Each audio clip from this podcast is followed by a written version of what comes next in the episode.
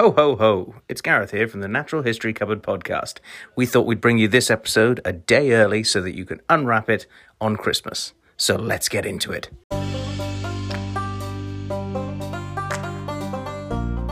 Welcome to the Natural History Cupboard. Come on in.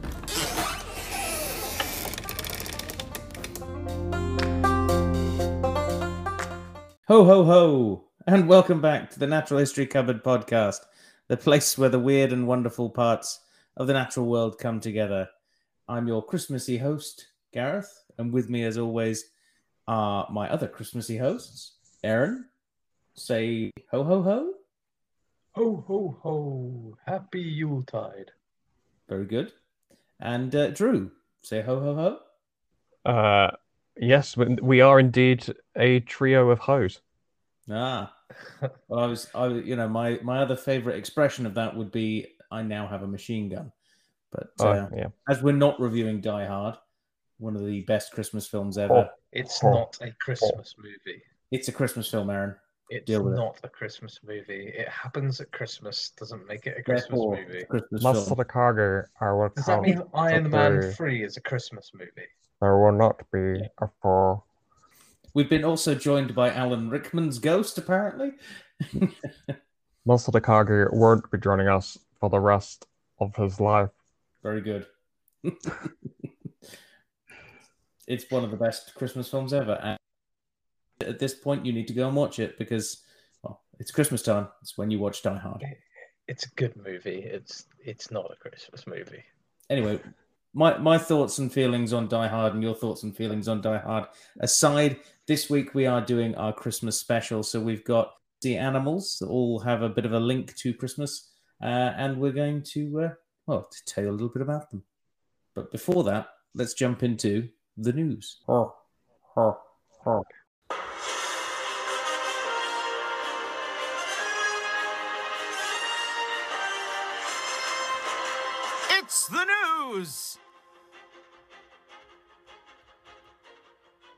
Okay, well, we're into our our news. Unfortunately, both the news articles we have this week aren't very Christmassy animal news or environmental news articles floating around, but they are. No. Well, Or at least not that we could find in like five minutes. Well, this is this is true. unfortunately, unfortunately, I, I believe Drew's is a slightly down uh, article. Um, yeah, it sort of has a uh, an okay sort of theme to it though, or like the ending is. hopefully, if we start off with yours, mine should hopefully bring back up a little bit because it's a, a good news story that I've got for you this week. So uh, take it Yeah. away, Drew. Yeah, so uh, my article this week actually was brought to us from someone on Twitter called Nus, N-U-S, uh, and it's from the Willamette Week and titled "Reward Amount in Wolfpack Poisoning Nears Fifty Thousand Dollars," uh, and it's subtitled "This could be the down payment on a house or an investment in a uh, college education, It could be a new truck or a new start." Um, now, when I first read that title, um, I don't know about you guys. I did think, oh, for fuck's sake, we're putting bounty on wolves, putting a bounty That's what on I wolves. thought. Yeah. Uh, but I was mistaken. Uh, so I don't know if it's titled badly or if I or the rest of us are just dumb. Um, but it's actually the opposite of that. The article reads Following donations from more than a dozen conservation groups, the Oregon Department of Wildlife announced this week that the reward amount has climbed to $47,736 US dollars for information that leads to an arrest or citation in multiple Eastern Oregon wolfpack poisoning cases. So it's actually a reward to help capture Aaron's favorite term, pencil dicks that are poisoning wolves. It's not. I think it's that not a is bounty. Yeah, and actually, it's it's the opposite. So the ODFW, that's the Oregon Department of Fish and Wildlife here on in, announced that in February, uh, announced that in February, Oregon State Police discovered two deceased male and three female wolves in Union County. Toxicology reports showed the cause of death to be consistent with poisoning. Then, between March and July, state troopers discovered three more dead wolves, all believed to be poisoned as well, alongside two deceased magpie and one skunk, also poisoned.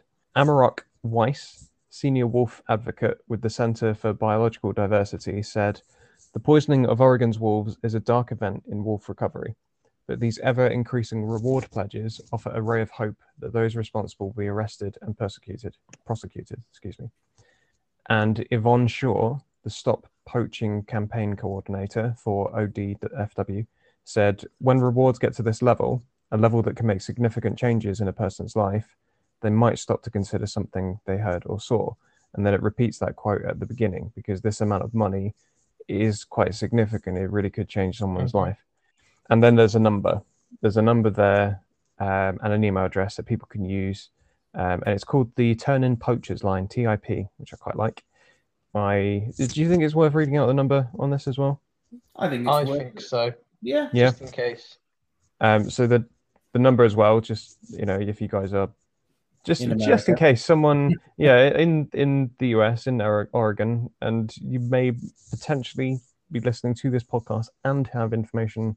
Number is 800 452 7888, or the email address is tip at osp.oregon.gov. But yeah, I mean, it is overall, it's not great news because you know wolves and other animals as a uh, as collateral uh, are being killed by these poisonings, and you know clearly people still hate them. But this is quite a significant reward. I would say to people, don't worry about being called out as a grass. If you've got friends, associates, or whoever they might be who do this sort of thing, go and take it to the police and just get them fucked because uh, you shouldn't have people like that in your life. People that go out and uh, and poison animals. But that's uh, that was basically this this article. Um, like I say, I covered it because it was sent to us um, on Twitter. So I thought, well, do you know, what? I'll, I'll chuck it into the cheery Christmas episode. No, it's Um, very it's very good. I think. But it, it, it does have a, a sort of a good ending to it because you know that's quite a significant amount of money. So a number of charities and organisations donated to this cause. So uh, to to make this this significant amount, I will just read them all out quickly. So that's the Oregon Hunters Association, Oregon Wild, Humane Society of the United States, Center for Biological Diversity, Defenders of Wildlife, Northeast Oregon Ecosystems, Predator Defense, Cascadia Wildlands, Wild Earth Guardians, Wolves of the Rockies, Trap Free Montana, the 06 Legacy, Grand, uh, Greater Hells Canyon Council, Peace for Animals, and World Animal News. So all of these organizations have donated into this pot to basically get this uh, this fucker or these fuckers fined or behind bars or whatever it is that um, that they do to them in America. Death penalty, maybe? Who knows? Uh, I doubt that. I doubt it. But It's- yeah, that's um, that's that article. it's really good to see that money is being used as a an incentive for doing Yeah. the right thing. Yeah, absolutely. Yeah. Far too often it's used as an incentive to do the wrong thing. Hmm. Well, that turned out to be better than than I thought it was going to be, in the sense that uh, I thought on the title, yeah, I thought it was going to be let's get a reward for everyone to poison some wolves. yeah, but uh, poorly written headline for a very good article. yes. Well, mine has a slightly happier note, I suppose. So, uh, living in the UK, we will have all. Well, for those of you listening in the UK, you'll have uh, experienced Storm Arwen a couple of weeks back. Um, Great name. Yeah, Lord of the Rings reference. I liked it. Um, which uh, whipped through, did an awful lot of damage. Uh, I believe it came up across from the Gulf of Mexico anyway, sort of from Southern America, where it. I can't remember how how it works now. We get the sort of colder version of the, the, storms that come from over from the Americas over the Atlantic. I can't remember, but anyway, it has to do with with that. We have got this week from the BBC turtle on the road to recovery at Anglesey Sea Zoo. So this is a Kemp Ridley's turtle, one of the world's most endangered species of turtle that washed up on Talacre Beach in uh, North Wales. Not somewhere where you tend to find them. I'll start. I'll start off with um, reading my favourite bit from it. It's pointing out what I would point as the absolute most obvious thing in the world. Uh, it points out that um, Kemp Ridley's turtles, another tropical species of turtle, found in temperatures of around 25 degrees and above, much warmer than the average sea temperature of six degrees in North Wales at this time of the year. I mean, these are turtles that come from the Gulf of Mexico, so it shouldn't really be much of a shock that they live in warmer water than North Wales. which at this time of the year is a lovely place to be along some of those beaches.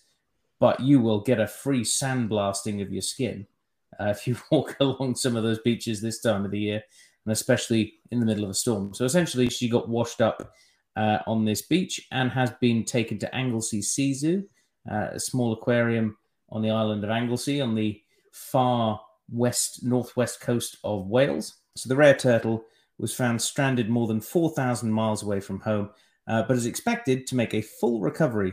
Uh, the team caring for her have said. They named uh, her Tally, the Kemp Ridley's turtle, uh, and is believed to be from the Gulf of Mexico, and was found by a member of public on Talacre Beach near Rhyl on Sunday, the morning after Storm Arwen. So she was pretty battered and pretty cold from being in those conditions. Uh, so she's been taken to the uh, the zoo for intensive care. Uh, the centre's owner said the turtle is now recovering well, and we're delighted and excited to say that Tally has progressed extremely well in the last 48 hours since reaching uh, its natural temperature of 26 degrees. She's now moved out of the critical care and into a recovery stage, said Frankie Hobro, uh, who I'm assuming is the uh, the, cent- the centre's owner. Ms. Hobro uh, added that the staff are seeing a regular burst of activity from Tally and are gradually increasing the depth of the water in uh, her tank. Although the turtle is still on rehydration therapy, vitamins, and antibiotics, they do not appear to be any underlying conditions that concern them, she said. So that's really good. That basically it's just been cold, battered around, just needs a good feed up, and you know, hopefully they'll be able to Yeah. send it on its way. These are the early stages of recovery, and we're currently uh, going well and looking extremely promising. We're becoming hopeful that if this progress continues, Tally may make a full recovery uh, so that she can be flown back to the Gulf of Mexico and released straight back into the wild where they belong, which is a really good, really good thought that to see, you know, yeah. an animal like that. Uh, in fact, I think it was Iron Maiden did this. Another turtle that turned up in the UK that wasn't meant to be here, and I'm fairly certain the lead singer of Iron Maiden, Bruce Dickinson, lent his plane out to uh, to transport this turtle. So um, maybe Iron Maiden, you know, might be on Oh, this one uh, again. So she's currently uh, quarantined in a shallow tub. It's a purpose built turtle igloo type construction uh, to enable close monitoring and hands on treatment at the center. But a larger tank is being made ready for the turtle's rehabilitation over the next few weeks. Our next challenge is to get Tally feeding again, which may take some time.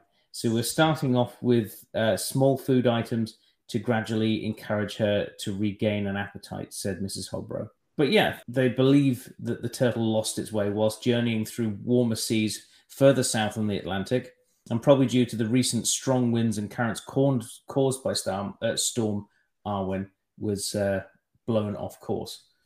However, adds, it adds this as a really bummer at the end of the the article. Two other young Kemp Ridley turtles have been found washed up on beaches in Scotland, but they were declared dead upon initial investigation. So it would appear Oh. that there's quite a few turtles within this area that have just been basically pulled along with these storms and, and dumped up in, in northern Europe, um, where they uh, they definitely can't survive. Yeah. Although, if you are going along the beaches of North Wales in the summer, there is a chance you might see that one of the largest animals on the planet, and certainly the largest uh, turtle on the planet, and that is the leatherback sea turtle, which Yep. does come to our waters during the summer to feed off uh, the countless numbers of jellyfish that we do get. But I uh, thought they were looking for plastic bags. well, they you know they quite Right. often find the odd. I mean, if you're off grill, you're going to find quite a few plastic bags. Anyway, that's my news is article. Known For, the, for ocean pollution in the area. Sorry. Is Rhyl particularly known for ocean pollution in that area? British seaside town with amusements and everything on the, the beachfront, kind of like a Hmm. mini Blackpool thing, holiday makers in the summer. Right. You know, Yeah, fair enough. about the same as any British seaside town, really. Well, you say Mm. that. Well, I think that they keep our coastline very, very clean. And Well, u- usually when the Wales is- come down here and and leave all their crap, we've got a pretty good coast team that deals with it. I will say Also, that the Welsh locals are very good at uh, uh, uh, doing organising little beach cleans between ourselves as well. Mm. I will say the Welsh government is is pretty on it with most things. and they seem to be doing an awful lot better at certain outbreaks, shall we say, at the moment Mm. than the English government. But that's neither here nor there. Let's move on from that lovely, depressing news. Uh, in fact, Yes. Merry news. Christmas. oh, ho, ho. Well, I, I do have a have a happy article. oh, you do? Yeah, we're going to Yes, throw you this do. in. Just, Just a, like a quick, We're going to bring out an extra little present you didn't expect. yeah, you lucky- just a very lucky quick People. shout out to Highlands Wildlife Park, who just a few short days ago, on the 16th of uh, of December, uh, welcomed their second bear cub, specifically polar bear. I should I was. I was Yeah, just about to say, polar what's up? bear cub. Include the the type species. Yeah, so the, the the Royal Zoological Society of Scotland announced it on the 16th of December, the birth of a polar bear cub in Highland Wildlife Park. The staff there are over the moon, obviously. That goes without saying. Uh, CCTV footage uh, captured uh, in the den shows the mum and the cub snoozing. You can actually find that on on RZSS Highland Wildlife Park's website. So go there. Uh, they also have far more information. There's a quote there from the carnivore team leader Vicky Larkin, which will give you a bit more insight into into this wonderful, wonderful news just in time for Christmas. So uh, yeah, Highland Wildlife Park is my favourite zoo in Europe. Just want to say a big congratulations to them. They were the first place in 25 years to to breed a polar bear. That's Hamish. He's now down in Yorkshire Wildlife Park, um, and now they're they're welcoming the second cub four years later. I think it's four years later. Uh, so yeah, fantastic news. Well done. Hmm. And Yeah. it's got a very cute photo to boot. It So has got yeah, very A cute, cute photo of a baby polar bear. Definitely check that one out. fluffy, fluffy polar bear. Yeah, yeah, perfect, perfect sort of end end to the news, a Christmassy episode. So we've uh, we've opened some of the presents. Now let's move on to the uh, the Christmas dinner, as it were, and uh, stuff ourselves with three uh, creature features in one here, with Yes. some uh, some Christmassy creature features. And we'll throw in some arguments in there as well. It's the creature feature. Right. Well, we're into the uh, the main meal, the Christmas dinner of our uh, creature features uh, for this week. So Drew is going to start things off by telling us about a very iconic British and European uh, Christmassy. Yeah, mainly British. Uh, Phil in Europe, they don't really, they're not quite as obsessed with them as we are. My my creature for our our three part Christmas special, three creature feature Christmas special, is uh, the UK's favourite bird, uh, which is the European robin. Although, hopefully, interestingly, the European robin is the only species in its genus, uh, which is Erithacus, and many of the other robins around the world, like the American robin, the Australasian robins, and the South Asian pekin robin, are not related to Europe's robin redbreast. European robins are from uh, are in the rather large family of old world flycatchers, uh, which, alongside our robin and obviously flycatchers, uh, also includes wheatears and the chats, so stone chats, whinchats, uh, if you're into your birds. As you can probably guess, these other unrelated robins were named due to their superficial similarity to the robin redbreast by the fact that they have some red on them. You've got Right. some red on you. Uh, sorry, Aaron, what were you saying? I said right. Right. Okay. Well, the, the Australian robin, which I've managed to see one in the wild, has blue on it as well. Which Yeah, some of them, some of them aren't don't have that much red. no, But- there's very little to to make you think, oh yeah, robin. Yeah, but you know, Europeans, it's what we do in it. uh, but where did the OG robins get their name, and why are they so Christmassy? So we'll tackle that first one first. So in the 15th century, it became popular to give human names to familiar species, so those that would hang around humans and settlements. Robin is, of course, a diminutive of Robert, and that's where Robin Redbreast was born. Uh, it's also where we get Jenny Wren, Jack jackdaw, and magpie. Uh, originally, jackdaws and magpies were just called daws and pies, uh, based on the noises that they were making. Jack was a common name for a, an average guy, so like like we say today, the average Joe. Uh, used to be sort of the average Jack. And Maggie, mm, sort of unfavorably, I suppose, to the front of magpie. It was a very common uh, woman name, um, and it, they added it there because, and I quote, magpies chatter a lot. That's where that came from. So it became mag Maggie Pie to, down to magpie. But anyway, back to robins. Their original, I suppose, English name before robin, uh, before robin redbreast and before redbreast, was ruddock, which is an Old English or Anglo-Saxon word, and it meant little red one or redling, which I quite, Quite like. like that. Uh, it's nice, Hmm. isn't it? Is it? Uh, I'm assuming it's got some sort of link to Dunnock as well. Quite possibly, actually. I didn't look into that, but yes, that's a good that's a good shout. Uh, yeah. So that's that's the name. That's where Robin Robin comes from. Uh, it's, it's taken a number of little leaps and bounds, by quite a little. I like Ruddock. Uh, might use that. Might use that more. Confuse I was thinking that, yeah. So why the why the sort of association with Christmas and with winter in general?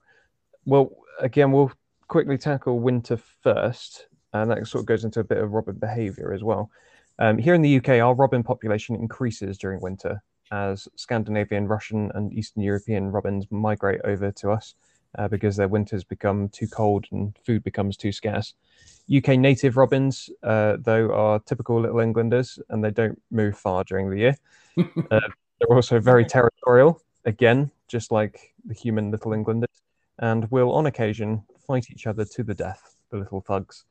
Um, they also sometimes just attack other small birds in the vicinity for no real apparent reason. Although I'm not sure they would go as far as some piece of shit UK citizens who tried to obstruct the RNLI from rescuing refugees drowning in the British Channel. But uh, moving on. If a robin tried that, they'd just plow the boat through it. You're Uh, making you're making these birds that are one of like my favorite kind of British sights to see sound more and more like members of the EDL.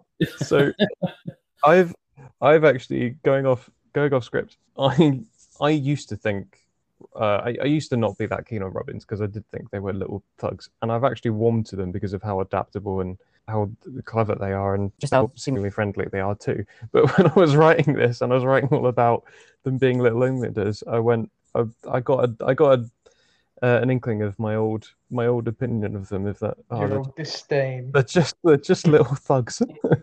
but I do I wanted I just want to go on record. I do actually quite like Robins, and I and th- this uh, comparison to Little Englanders is purely for comic effect. Well, the fact that I've seen more than a few of them get into fights where they've ended up breaking the other one's beak. That should tell you how Yeah, friendly they get with each other. Sometimes they just try and kill each other. Mm. they're so, territorial. But yeah, adding to uh, adding to their popular uh, popularity, robins in general, uh, whether it be a native UK Britain first robin or a migrant, when uh, they're not as shy as other birds when it comes to human contact, they often advertise themselves and they'll get right up in your grill quite a lot of the time, particularly over winter. And this has made them very, very popular with people for obvious reasons, really. Uh, and there's a couple of reasons why they do this. The first, the first is that proper wild robins are known to follow large mammals uh, around forests or on the edges of forests. So deer and wild boar, uh, whose big feet and curious noses flush out insects into the open where the little birds can snap them up. Uh, it doesn't take much for a robin to feel at home following the activity of a human gardener, t- uh, tilling the soil, weeding, or sweeping leaves that flushes food into view. Uh, yeah, it's it's quite an easy explanation as to why they hang around us so much, is because Mm. they're doing it naturally anyway. Um, the other reason is a simple one. Being a woodland edge species, the robin has lived alongside humans for a long time because that's quite often where we were, alongside rivers and alongside the edges of forests. Uh, plus, in Britain, the tradition of killing and eating small birds has pretty much dissipated, uh, as far as I can tell. Anyway, I don't know anyone who does that. Uh, whereas in France, this tradition has lasted much longer, which means robin, robins are a bit more shy across the channel. They're quite friendly here because, I mean, we don't go out of our way to uh, go and eat one. So on to Qu- uh, Christmas. Um, there are a few stories or legends of robins uh, and Christmas. The I've got a few that I'm going to read out to you. Uh, the, some of the more interesting ones that I found. So the first takes us to the Victorian period. This is probably one that most people know, um, and that's the tradition. That's where the tradition of sending Christmas cards started. The Royal Mail postmen wore bright red uniforms. They still pretty much do, and they Mhm. drive big red vans. Uh, and this earned them the nickname of Robin or Redbreast. Um, artists usually illustrated Christmas cards with pictures relating to the delivery. Eventually, started drawing robins, the bird, in place of the postman. Uh, this trend caught on, and uh, as we well know, it continues well into this day. Uh, but there are legends that predate this explanation of robins and Christmas. Uh, before the Victorians, robins already had a strong link with Christmas and Christianity. In one tale, it said that when Mary was giving birth to our Lord and Savior, Sir David Attenborough, sorry, Jesus, noticed that the fire they had lit was in danger of going out. Now, just coming out of this story for a second, I've never given birth before. I also want that just to be put on the record as well. Never given birth. uh, but I think Mary might have been a little bit too preoccupied with baby Jesus tearing her a new one to notice that the fire was going out. But we'll carry on. So the fire's going out. Mary might not be worried, uh, to be honest, because I hear you get quite warm when you're giving birth. Uh, but anyway, the fire's going out. Suddenly, a, a, small brown bird appears and it starts flapping its wings in front of the fire, causing it to roar back to life. Um, however, as the bird is tending to the fire, a stray ember scorches the bird's chest, causing, causing it to become bright red. Mary declared that the red breast was a sign of the bird's kind heart, which would pass on to its descendants to wear proudly forever. So, well done, Mary, for managing to focus on a distraction during probably the most painful hours of her life. Uh, this story is some sometimes told a little bit differently because I did find some different versions. Uh, one is that uh, Jesus was already born and a fire was lit. Typical careless Mary was distracted by something, and the fire started getting a bit out of control. A robin put itself between the fire and the baby Jesus, flapping its wings uh, and keeping him from being burnt. It ends the same way, with the robin getting burnt on its chest, hence the red bread, uh, breast. Excuse me. I would have thought Big Daddy G would have intervened, but oh well small bird doing a better job than both God and Mary. But do anyway, you, um, do, do you get robins living in the Middle East? Yes, I looked into this. They do, yeah, they are. Uh, I think the ones that uh, are migratory, so the ones from sort of Scandinavia, Russia, the ones that live in colder climates. Some come here, some come to other areas of Europe, some go south, so they go down to the Middle East. So they do they do end up down there as well. Uh, but anyway, there is one more tale uh, that predates Christianity. Uh, this one goes back to the old Celtic based traditions, and it tells of the feud between the Holly King of Winter, which is depicted as a wren, and the Oak King of Summer, which is depicted as a robin. The story tells, um, is quite a short one, of the Holly King being driven away and having his place taken by the Oak King in the winter solstice. Basically, the uh, the year is getting yeah, the time of year is getting warmer. Um, however, on summer solstice, the Holly King gets his revenge and it takes the Oak King's place, so the, uh, the year starts to get colder. Uh, it's said to happen every year, and it represents the changing of seasons. Uh, very, very old tale that one. You could find again a few different hmm. depictions of uh, of that. At the end of all this, I think it's fair to say that we've had this association with robins and winter for quite a long time. So to finish, European robin, uh, in terms of conservation, they're doing fine. Um, they're adaptable little bullies, and as mentioned, uh, they they're used to following larger animals around, so they've been very quick to tune themselves into human activity. And I don't think we need to worry about them anytime soon, which is which is nice because they're, I mean, they're going to hang around, so we might as well like them. Uh, most of you listening in the UK and probably much of Western Europe will probably have one regular robin visitor to your garden. Um, if you feed them in your garden, mealworm, seed, and suet are all firm favourites, and even if you don't feed, it's always a good idea to leave a water bowl out for neighbouring wildlife, particularly over winter. Mm. Uh, there's a lot of debate on whether feeding garden birds or any animal is beneficial or detrimental. That's something we might sort of explore next year, I suppose. But ultimately, yeah. their natural habitat is it's depleting, and supplementing them with some food seems like a reasonable response to this to me uh, especially if not exclusively over the colder months, um, less so over summer, so they can sort of fend for themselves and sort themselves out. Well, especially but, for a bird like you say that hangs out on the edge of human civilization. Well, yeah, it doesn't part, we've been part of its diet in the sense of yeah. you know, providing it for thousands of years. Yeah, exactly. Yeah, but I mean, regardless of where you are on that particular topic, as to whether you think it's beneficial or detrimental, um, I would still offer a water station to pretty much anything uh, in your garden. You can't really do much wrong there. Um, and we're currently experiencing a bout of avian influenza. Mm. So please make sure feeders and water stations are regularly cleaned. Again, if you if you're doing this over sort of spring and summer, particularly clean them because they will rot much quicker. Um, and report any dead birds you find to officials who can advise you further. That's a, a reasonably brief foray into the European robin. Uh, they were voted the UK's favourite bird back all the way in the 60s, uh, and a title that still retains. And it seems it's very, very likely to stay that way. So yeah, there you go. Yeah. I hope I haven't placed Robin uh, too much there with with the with the bullying side, but you know they are they are quite boisterous, but at the I same time, question, very charismatic little birds. Go for it. They hang around human civilization. Hmm. Uh, uh, it sounds very much like the stories you hear of other species becoming domesticated. Have they Yes. ever been domesticated? Oh, good question. I didn't find anything about that. Um, I imagine because uh, quite often, particularly over winter, you'll find uh, if you've got a resident robin, you can get them to a point where they will sit on your hand and take mealworms yes, off of it. can. Mm. Um, they're they very readily do that, but I don't think there's any sort of need for them to almost domesticate themselves. I don't think there's any real need for us to domesticate them. So I don't think there's Is been any active. For us to domesticate them. Not no. not talking about domesticating them, but there is, and I have seen both here and in Australia them being sold as specialist aviary birds, which would be a, a you know a bit of an odd one to have here. Mm. But I could imagine people wanting them in in Australia or uh, other places as an aviary bird. But if I remember correctly, I don't think they do particularly well in aviaries. Vaguely remember something like that. Yeah, I did find a tiny bit on. I, I forgot to write it down, but I did find a tiny bit on. You know, we did the classic European or English British thing of uh, trying to reintroduce them, or not. Sorry, not reintroduce them. Of trying to introduce them to Australia and New Zealand because you know over winter we wanted a little robin hanging around. But I don't I think they took think- too well to it.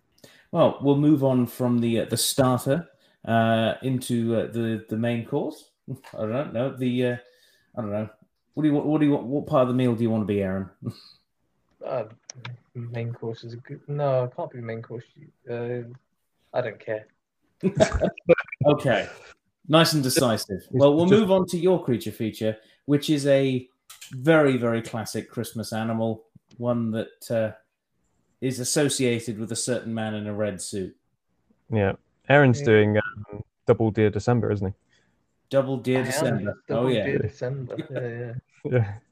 Doubling down on deer. Uh, yeah, so the animal I've chosen for our Christmas episode is a species I've had the privilege of working closely with for around four years of my career. It is an animal that is quintessentially festive, uh, as Gareth alluded to, uh, almost transcending various cultures and celebrations to many extents. Uh, and it is fascinating in every sense, special among its family lineage and peers. And I'm talking, of course, about reindeer. I feel strongly that, as with pretty much every species we've covered collectively as a team this year, um, reindeer deserve more time than than a creature feature can really offer them. But uh, I'm sure revisit them maybe sometime in 2022. But for now, here is my fascinating facts about reindeer in 15 minutes, or more likely under. Um, so, what's in a name? Note that f- f- for our American friends, this might be slightly confusing because in Europe we refer to the species Rangifer tarandus as reindeer, period. But across the pond, they refer to the uh, the domestic reindeer as well reindeer, and they refer to wild reindeer as caribou. And the etymology of both words is is equally interesting, I think. The word reindeer comes to us through Middle English as hreindari, which actually comes from two Old Norse words before Middle English. So hrein is the, I think I'm pronouncing that right, is the Old Norse word for reindeer, and dire is the Old Norse word for deer. Um, so the Norse would have called this animal hrein, uh, but then when it comes to English, we needed extra extra clarification on what it was, so we called them essentially reindeer deer. so that's that's our word for it. Caribou is actually a French Canadian corruption, and it comes from the Micmac word qalipu, which literally means snow shoveler. And just as a uh, just as a side note to show a bit of respect, the uh, Micmac people were a northeast First Nation tribe located in Nova Scotia, Quebec uh, northeast of Maine. Today, the tribe is around 170,000 people in its population. So, so that's that's their name. Uh, now, my next fact is snow blind, snow problem. Sorry, um, the same UV light that renders you painfully blinded if you remove your skiing goggles a bit too recklessly on a sunny day in the Alps is the same UV light that makes life so much easier for the reindeer. Migrating to the Arctic circa 10,000 years ago, reindeer have adapted beautifully in an incredibly short space of time. Uh, their UV vision allows them to take in environmental and spatial uh, information that standard mammalian vision just couldn't perceive in such extreme conditions. Uh, they don't just see the UV light, they can actually pinpoint food, threats, find shelter, and traverse safely using uh, using it. By comparison, the bog standard mammalian vision afforded to us uh, and most of our kin, in fact, I think reindeer are the only mammals that can see in UV. Our mammalian vision is nowhere near as good uh, in in this sense. Um, it won't allow UV to pass through the lenses. So for us, being surrounded by UV light from the sun, which has been bounced around off of a, a super reflective um, surface, such as the snow that covers their environment, our lenses and cornea absorb most of the damage and effects to protect our retinas, and this can cause burns that are usually temporary but range from frustrating to downright agonizing. And it manifests itself as an almost cataract like cloud over our eyes. Reindeer don't get this, so uh, it, it allows them to fully utilize the, the um, that spectrum of light whereas we see in what we refer to as visible light. So, next fact behind every great man is an even greater woman or team of them perhaps. Reindeer are the only species of deer in which both males and females grow antlers, but they do so at different times of year. Uh, they are also the largest and heaviest antlers of all deer species when you compare the weight of the antler and the size of the antler to the body size. Uh, whilst the antlers start to grow at the same time for males and females, the length of time the antlers are held before shedding is different. Uh, so we know that uh, males use their antlers to battle rivals for harems of females. We also know that they use these antlers to defend those harems once they've won them. Um, and it's that's the same as red deer that we discussed last time. But why would females need antlers? The answer, of course, is food sourcing primarily. Uh, the term snow shoveler refers to, in part, a reindeer behavior that includes employing the antlers in digging through snow to find food. Now, whilst males lose their antlers after the rutting and breeding season is well and truly over, they actually drop them around November. Females keep them right the way through winter and into uh, right up to May, basically, as they have to feed for two, so to speak. So the necessity to keep well fed throughout the gestation period, keeping mother and developing baby well nourished is, is paramount. But wait, so males drop their antlers in November, but females keep them through to May. That's right, kids. That means that Santa Claus, or preferably Father Christmas or Old Man Winter, is led by a team of eight unfathomably strong female reindeers known as cows. There is a catch to this theory, however. Firstly, as antler growth is extremely energy consuming, not all females grow them. In fact, where food is scarce, the antler, antlerless females are more prevalent and often dominate the range. Also, and something that again works against my initial hypothesis here, is that castrated males not only um, not only are easier to work than intact males and females, but their antlers shed cycle becomes similar to that female reindeer. To counter that point, though, castrated males tend to grow more brittle antlers, and since all of Team Santa's steeds have impressive racks. Yes, this is the correct term for reindeer antlers. Uh, I'd argue that they are still very much female. So, next fact knees that can snap four times quicker than you can say Thanos. If you've ever enjoyed the honor of observing reindeer, you may have bore witness to a subtle but noisy phenomena involving their knees clicking as they are operated. Don't panic when you hear this. This isn't a species wide case of arthritis. Is, in fact, a method of communication. Uh, the knees click basically as they move. Um, now, if you imagine that you're with your family and friends, and your clothes, everybody's wearing clothes that are kind of well colored for hiding in your location, which itself is essentially white from floor to sky, with all landmarks eerily blanketed. Um, not to mention the weather is blowing a blizzard. There is safety in numbers, and safety is vital for there are wolves at your door, not to mention the bears. But you can't really see and can barely hear over the wind. So you need a reliable method of communicating your whereabouts and anything of interest. And that's it, really. Their knees are just having a good chin wag or toe wag in this case, maybe. So, and now I've got I've got a special bit. I've got a special part to my uh, to, to my creature feature. If you go, if you guys will uh, humour me, I, I've actually got a Christmas song for, for the two of you and for and for our listeners. Ooh. So Okay. I apologise in advance, but here comes the song. So it goes like this. Rudolph the red-nosed reindeer was an American money-making scheme. But if you ever saw a cold reindeer, you might actually believe that when on one foggy festive eve, Santa came to say, Rudy, because she's a girl, with your blood vessels so bright, you won't outdo a small Maglite. Other torches are available. Um, so yes, ladies and gentlemen of the cupboard, whilst I deny your child the belief in Rudolph himself, there are of course only eight reindeer pulling that sleigh. I will not deny the science of the red nose itself.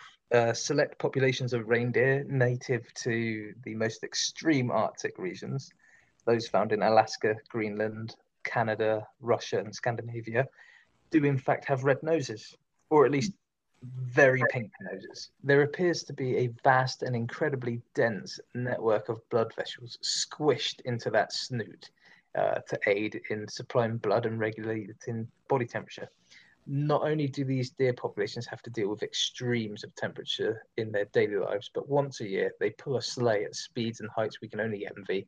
And so, keeping these blood capillary beds are vital in stopping them from stopping their noses from freezing. Basically, researchers have actually recorded the nose and hind legs reaching temperatures of 24 degrees Celsius, which obviously in their environment that's that's pretty warm. Uh, and it, it indicates that the blood vessel networks serve in bringing warmed blood closer to the surface when the animal gets overheated. And lastly, a friendship that has stood the test of time, despite previous. This is a relatively short one, actually. Despite previous studies, new evidence suggests that reindeer may have domesticated, may have been domesticated well over 2,000 years ago. So previous studies kind of put it at like the the 1100s, but um, new studies are bringing more to light that kind of indicates it may well be one of the earlier species to experience domestication. It's possible that the Nenets people of the northern Arctic Russia uh, part of the reindeer range uh, were actually the first people to, to domesticate reindeer, and like I say, it, it could have happened well over 2,000 years ago. Um, so with all that down all there is to say is uh, go Dasher, go Dancer, go Prancer and Vixen, on Cupid, on Comet, on Donner and Blitzen, Merry Yuletide to all, and to all a very happy and hopefully plague-free, uh, though I doubt it, New Year. Wow. There you Very go. good. You didn't, you didn't think that reindeer could get any more dairy? Dairy? Dairy. Rain, reindeer deer. reindeer, dear, dear. Yeah. Dearly dear. beloved reindeer. Yeah. Well, we'll move on from your uh, reindeer clicking their their uh, knees together. Oh dear. I just, I just want to, I just want to quickly say on Rudolph. I, I think that story. I think that's a. ho- I think it's a horrible story. Because basically the moral of that story is until you're useful to other people, uh, yeah, you're going to get bullied for your differences. You're gonna- you're- you're of value to someone. for you, yeah, for being different. Good thing it's he's not a real reindeer. Yes. Well, The True. others are. There's only eight reindeer pulling that sleigh. to, Oh, can I um, just say something, just real quick, on the subject Yeah. of reindeer? I didn't think about this, but I need to say it. I need to get off my chest. Can ev- all the listeners, if you've got kids, can you stop putting carrots out for reindeer? It's very bad for their stomach. Oh yeah. This is this is a much cheaper alternative, and it's it's much nicer to get your kids involved in uh, and getting them out into nature. But go for a walk uh, in any natural spot near you and collect mosses because that is what reindeer eat. They eat mosses and lichens. And I'm not expecting you to peel lichens off of. Off of probably trees probably don't get fly agaric either. yeah, yeah, stay away from fly agaric and stuff. But but certainly uh, go collecting mosses and and leave the moss out for your reindeer because that is what they eat, and that's going to give them a nice, healthy meal to get them on their next uh, their next flight. Whereas carrots are going to give them stomach ache. They'll be puking and turding all over the world. and no one Yeah. wants to be hit by flying reindeer poo. No. Falling reindeer poo. We go from your flying reindeer to another bird. This one is very much connected to Christmas because it's the one that a good proportion of the planet is going to be eating. on Christmas. Uh, it's a bird that I absolutely love alive and quite like it dead as well. So um, the That's turkey. what we're putting that Wow. sentence. Wow. Could have It's gone more dual cooked, but with, with dead. Yeah. cooked. Absolutely lovely. So the turkey, which is a bird that most people are very familiar with, even if you've never seen a live one, you know, you you, you ask people to make a turkey sound, they they know how to make that sound because it, it's very good. Uh, it's quite iconic. Um, so the turkey is uh, Meleagris uh, gallopavo, uh, which I think is a lovely uh, scientific name for this particular animal. Uh, and it's a large bird native to North America. Now there are there are two species of turkey. You've got the wild turkey, which is the one that we're all familiar with. It's the one that we eat because it's the domesticated version comes from the wild turkey. Uh, and they're found throughout eastern and central North America, pretty much in wooded, open environments. You, you name it, they live in a, a variety of different places, like most large sort of ground fowl. Uh, the other species is the ocellated turkey, which lives in the Yucatan Peninsula in Mexico, and they are quite different from their their North American cousins in that they're very very metallic-y in their color. They're really really bright coloring, sort of like that bright metallic oil on water sort of look to their feathers. They're Mm. very, very pretty birds. Yeah. Absolutely stunning. So the fossil record for turkeys goes back quite a way. Turkeys evolved in North America uh, over about 20 million years ago, and they share a recent common ancestor with grouses, pheasants, and other members of the uh, the game birds. So the wild spe- uh, the wild turkey species, like I say, is the ancestor to our domesticated bird, which was domesticated approximately 2,000 years ago. So they've been around for quite a while in sort of human terms. Now, the two species that we know of of extinct turkey, which we have uh, sort of evidence for, is the Californian turkey. Uh, as well as the uh, the southwestern turkey, both of them living in North America, but went extinct thousands of years ago. Uh, essentially, not very much to do with with humans. The name turkey, as well, actually does have a bit of an odd background to it, and two two competing theories on uh, on things. So there are two possible explanations for the name turkey. One theory is that when Europeans first encountered turkeys in America, they incorrectly identified the birds as a type of guinea fowl, which had already been imported into Europe by Turkish merchants Right. via Constantinople, and were therefore nicknamed turkey cocks. So Middle Eastern merchants were called turkey merchants as well. Uh, and as much of the area was part of the Ottoman Empire at the time, the name of the North American bird uh, thus became turkey fowl and then shortened to turkey. The, the other theory arises from turkeys coming to England, uh, not directly from the Americas, but via merchant ships from the Middle East, where they were domesticated, and the importers then named the birds after turkey cocks because they were imported into the Middle East again.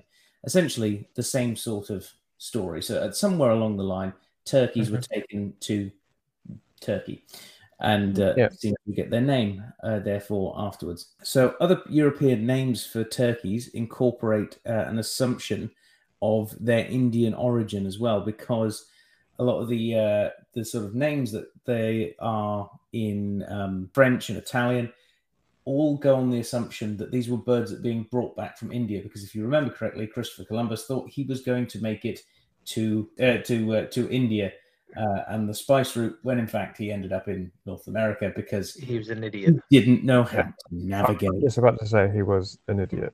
I'm, I'm glad we agree. so, let's say other European names for them incorporate this assumption, uh, such as the Dinde, meaning from India in French.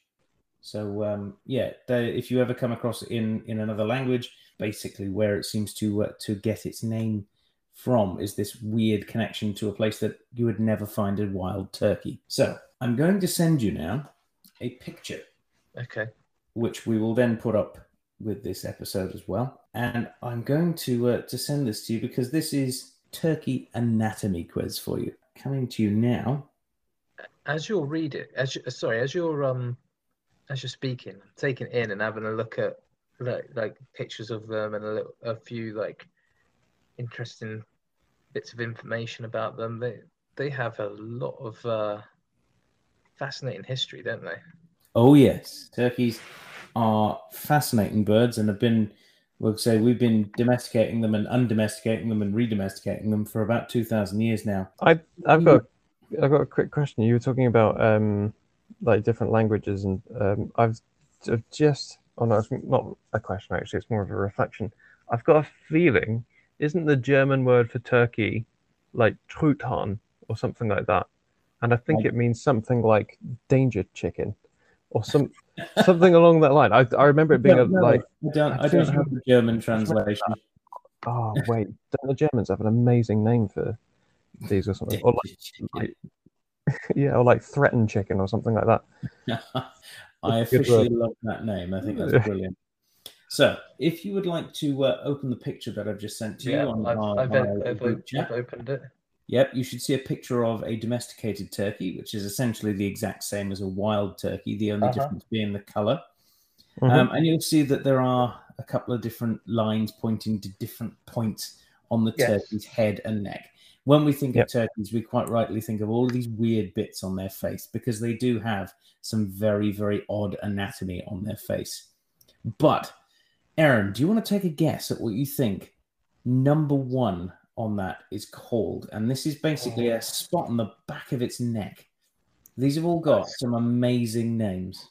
I was hoping for number two or three, but okay. Number one, I'm gonna go with the.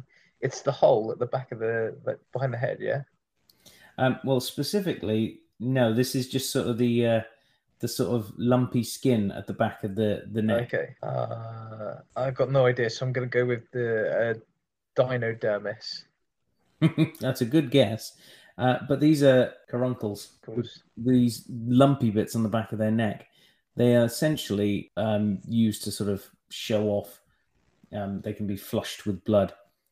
Now, Drew, Okay. do you want to take a guess at what number two is called? What number two is called? Uh, I think it's I think it's probably called the uh, the the Dangus nose. the Dangus nose. the Dangus nose. Dangus nose. Okay.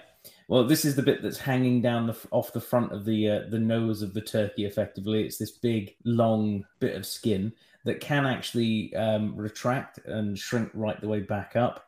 Uh, it depends on whether the turkey is using it to basically show off. Ah, the telly Dangus. This, this is possibly my favorite word of the uh, the day. Mm. It's the snood. Oh, yes, nice. Okay. Turkeys okay. have a Like a snood. snood. Yeah. So the other bits that are on there is you've got the wattle, which is number three, which is the dangling. And I knew that was the neck. wattle. It's also known as a dewlap as well. You've got at number four, you've got the maple, which is the uh, larger, chunkier bits around the base of the neck. And then turkeys as well have a tuft of feathers that stick out the front of their chest, and that's called the beard. So they've got quite interesting anatomy. And these are all just used to basically show off uh, to the females to make sure that they uh, they see how big and uh, uh, how big and sexy they are. Do They, they are like it? worrying looking animals, aren't they? just like many other game birds, they've all got their ways of showing off. Sage grouse have got those two massive sacks that sort of come out at the front of them to make sounds. These guys uh, make that very classic gobbling sound, and which is where it gets the name. They also will drag the the males will drag their feathers on uh, the ground to basically make a bit of a rattling sound, and uh, they lek as well, which, as we've pointed out before, is what um, a lot of ground birds and game birds do to show off uh, to each other. But they can get into serious fights, uh, and those caruncles actually help to protect the neck of the uh, the bird if uh, if two males get into a really serious fight with each other. Uh, and as you've probably seen, they've got fairly decent claws on their feet as well. One fact about the snood for you: the snood Can can, be Can between. swing it around? Sorry, Can they swing it around the snood? I'm guessing it feather- could be good. Well, it can be anywhere between three to fifteen centimeters in length. That's one to six inches, uh, depending on the turkey's sex, uh, health, and mood. So uh, it's all uh, it's all happening with the turkey. Now we come to the main thing when it comes to turkeys because, well, like I say, we've been uh, we've been around turkeys for a while as humans. We've been eating them for a while as humans as well. Uh, the first ones are domesticated by the indigenous peoples of Mexico um, from at least 800 BC onwards. These domestications were either introduced into what is now the southern uh, or independently domesticated a second time by indigenous peoples in that region by about 200 BC. So that they may have been domesticated at least three times in their history of, of being around Hmm. humans. Uh, first, at first, they were being used for their feathers, uh, and turkey feathers themselves are quite nice looking feathers. They, you know, they're big, they're impressive, and I believe, I could be wrong on this, I do believe turkey feathers are, are still used as uh, archery feathers. Yeah, but isn't yes, it they are. isn't it just from the left wing? Or yeah, the flight it- the flight do- feathers from the left wing. Yeah, it's to do with very certain ones. They, they've been around, you know, being used by humans for a long while. They're thought to be used for sort of ceremonial headdresses and things like that, making of robes and blankets out of their feathers. Capes. Yeah, turkeys were first eaten by Native Americans uh, from about uh, AD 1100. And compared to wild turkeys, domesticated turkeys, uh, which have been selectively bred to grow much larger in size for their meat. Now, I've got some numbers on how many turkeys are eaten every year. And I've also come across a fun little website, which I never knew existed until uh, earlier today. So, how many turkeys do you think are eaten in the UK around Christmas time? Hmm. Uh, how many how many people are in the UK now? Is it Like, uh, is it sixty million? Actually, 60 no. Actually, uh, yeah, sorry, four and a half million was far too. I'm gonna go with. I'm gonna go with about 80, 85 million.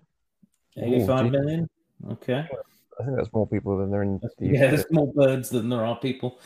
yes, but I I believe, especially in The UK, where we're worked to the bone and don't have time to. Uh, Everyone's eating Uh, one turkey each and then a bit more.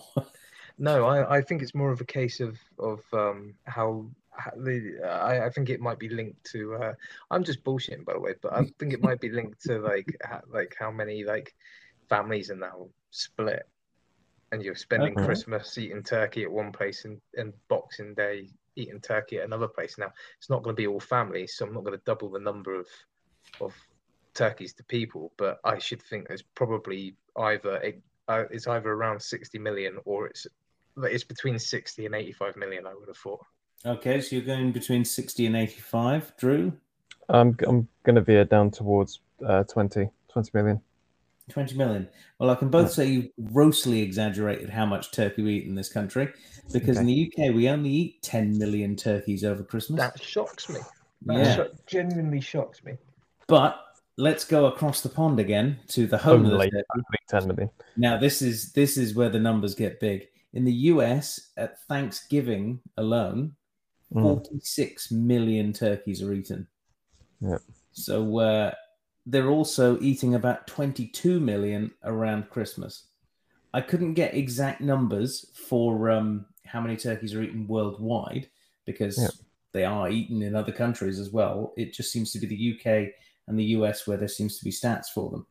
However, in doing research for this uh, particular creature feature, I came across Worldometers Info, which is a website that gives you a live population count of all the turkeys in the world. Oh wow! Oh yeah. That, And you is, can is sit that there, farmed ones or is and it you can- including wild ones? you can sit there and you can million, watch 6,000, the uh, turkey count. 757. So yeah, currently at the time of recording, there are eighty-five million six hundred and ninety-eight thousand seven hundred and fifty-eight turkeys in existence. oh, In one's just, one's just hatched then. Yep, there are some being That's hatched. just gone up. When yeah. I when I read it, literally 30 seconds before, it, was- it ended in a seven. and the turkey population since uh, 1950 uh, to, t- uh, to 2020 has gone from uh, 20 million uh, to upwards of 80 million. So uh, they've increased in population by quite a bit, and it's gone up again by one. So um, expect that to drop down. Welcome to the world, new turkeys.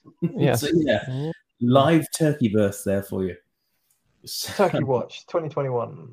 so yeah, that's a fun one to uh, to look out uh, to watch uh, live turkey numbers. You know. So. Oh. But yeah, there, there's the turkey, a bird which in itself is the Christmas meal, um, but in itself is a fantastic bird. Oh, and one little myth busting thing Uh, it is a myth that Benjamin Franklin suggested that the turkey be the U.S. national bird, uh, which is sad because I always thought up until finding out about that that um, he had suggested that. I think it would make a far better U.S. national bird than the bald eagle, which is just a fish-eating, scavenging Yeah, I was going to say they're more terrifying than the bald eagle. I tell you what, if you've ever played Ark around Thanksgiving, oh, sorry, if, let me reword that. If you've ever played Ark around American Thanksgiving, uh, the um, there is not a sound in that jungle more terrifying than a turkey. they are unstoppable. Killing machines. I mean, as they should be. Yeah, the, the definite definite danger danger hen, danger chicken. So there is our Christmas meal of uh, creature features. So hopefully that's got you nice and hungry for turkey, wanting to go and see a reindeer, and maybe even go and feed some robins. So let's hop on in to our emails before we disappear off to uh, to go and rip open some presents. Bing! You've got mail. Ooh, it's an email. Right. Well, it's time to open the Christmas cards of of emails that we've been sent. We've got one uh, to uh, to read today. Drew, what have we got? Yep, uh, not a Christmassy based question, uh, but is is a simple one. It's for, for, uh, from Jack Volkaris. Um, asked, "What sort of wood is the cupboard made out of?" And I think this is uh, quite a good question because I basically we can sort of, as the year comes to a close, just explain the uh, the cupboard part of uh, of the name, The Mm. concept of the cupboard. the concept. Yeah, The original cupboard. what it's is an the cupboard? ethereal. Uh, it's like a world between worlds that doesn't exist and yet exists Yeah. everywhere at all times. It means different things to different people. but uh, in answer in a sort of an actual question, I believe the actual cupboard is made out of plywood. Yeah, Probably yeah, shit wood, basically. Yeah, the cheapest Um, that they could cheapest cheapest wood that they could find. It does the the the, We the weren't even allowed to use cupboard it. itself is an old room in a manor at the place where all three of us used to work.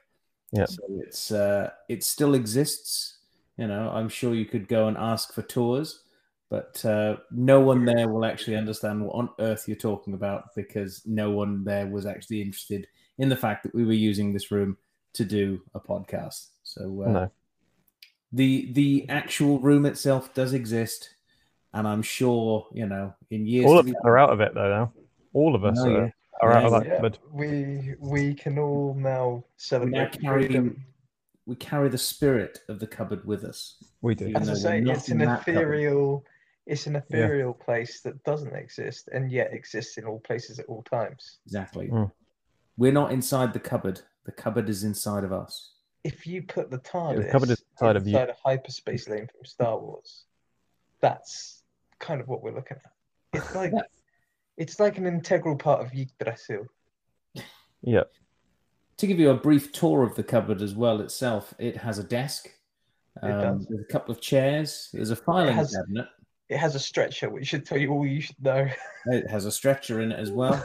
and there's a heater that's usually in the corner, makes the room very nice and warm. I believe there's actually rat bites in the stretcher. Oh dear. classic. Well, It's what looks like rat bites anyway. But yes, uh, in our earlier episodes, you can hear us certainly in there. But, Mm. You can hear the peacock and outside. The occasional visitors to the window. Is he outside or has he fallen through the roof that's been rotted in there for years? Well, we'll never know. we will never know. We will never know. But yes, that is that is the. Uh, well, actually, uh, let, us go with this. What wood would you like the cupboard to be made out of? You two, if you could pick Oh. a wood. I could pick a wood. Oh, Hmm. Well, it would, it would have to come from. It would have to come from the uh, metaphorical wood of Darwin's tree of life. Ah, Do you like oh, it's gonna really boring. I'm gonna go go back to down- three now. I'm going to go down a similar route to, to Drew. I would, I could pick some of the best trees in the world to do the walls, floor, and ceiling out of, but the door would have to be carved from the wood of Yggdrasil itself. Yeah, However, nice- that's nice that's the dream. goal. That one. That's the dream. However, in reality, I I suggested this to the guys just now. It should be made out of balsa wood, so that all the tears that we cry from all the bad news Mm. it, it keeps us afloat that way. We don't drown in the cupboard. Yep. I'm gonna go with it being finding a very old gum tree, uh, a really really old one that's basically the center has disappeared, and then just putting a door on it, and that, Mm. that's your cupboard. It's it is the tree. You know, you've not had to cut any. Uh, One of those great trees down. redwoods from California. No, Or- San yeah, Francisco. let's, let's go and set up shop in a giant North American redwood. Yeah, Yeah. the redwoods. Or one of those trees felled by HS2, like the Hunningham, the Hunningham oak. Well, We'll yeah, make, Yeah. we'll make it out of that and honor it. A log cabin made out of the trees that those bastards destroyed. Yeah. So that they live on in some sense and, and contribute to natural history education. Yes. fair enough. There we go. Yeah. Well, there you go. There's there's the answer to both the metaphorical cupboard and the actual real cupboard itself. You But, too um, can summon the cupboard, but we will never give away the spell. Just not too many people at once. incantations and the runes are known only to a select few. Well, dear listeners, and send us a uh, like that. Yes, um, your emails, your questions uh, to our email address at the Nat History Cupboard at gmail.com.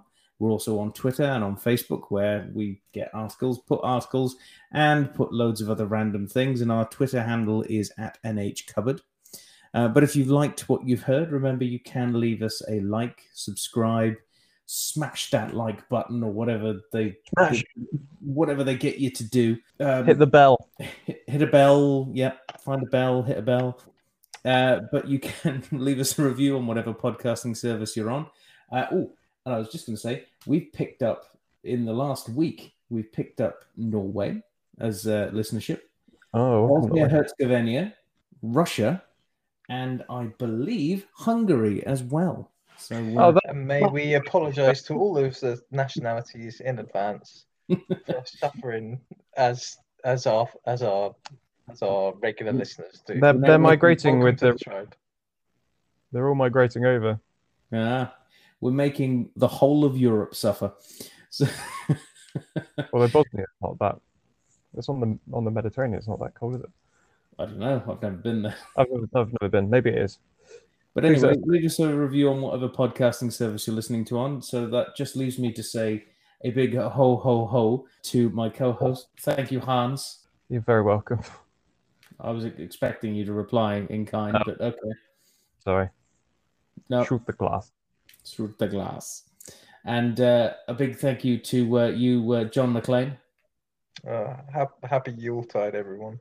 Yippee ki It's not And a a big- Christmas movie, damn it. It is a Christmas movie. It'll always be a Christmas movie.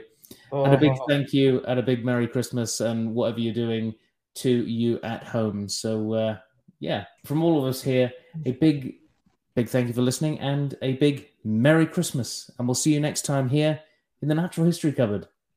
Bye. Happy Christmas, everyone. Be lovely to one another. give the world a Christmas present, get vaccinated. Damn straight. Eat a mince Damn straight. pie. Ho, ho, ho.